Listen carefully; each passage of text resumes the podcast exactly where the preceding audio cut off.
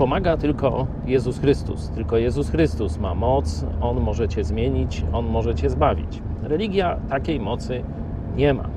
Zobaczcie, gwiazda tu w Armii Mazur, PiSu, posłanka Arendt, jeszcze niedawno tam zarzekała się, że jej syn to tylko tam opluł i pociągnął za włosy e, swoją byłą dziewczynę i że to niby tak nic się nie stało. No już wiemy, że się dużo więcej stało, ale rzućcie okiem sobie na jej, e, można powiedzieć tam, no, grafikę na Twitterze i zobaczycie tam Jana Pawła II.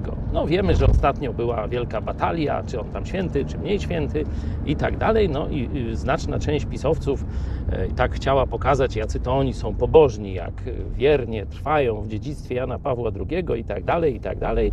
No i że on wielkim świętym jest i basta.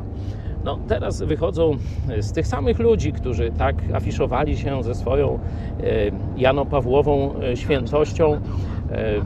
Widzimy, że ich życie jest zaprzeczeniem wartości, które deklarują że nie potrafią ani żyć w prawdzie, bo kłamią, e, tak jak ta posłanka, nie potrafią wychować dzieci na, już nie mówię e, tam jakichś bardzo szlachetnych ludzi, ale przynajmniej na nie bandytów, bo to, co zaprezentował syn e, pani posłanki, no to, że tak powiem, dalekie od bandytyzmu nie jest. Nie? Myślę, że coraz więcej takich przykładów będziemy widzieć, no bo to i kampania, to się tam nawzajem, e, że tak powiem, pomagają sobie posłowie z tej samej partii, partii walcząc o miejsca na listach wyborczych, a też e, przecież jeszcze jest Platforma i inni. E, także coraz bardziej będziemy widzieli szambo polskiego życia politycznego, polskiej elity.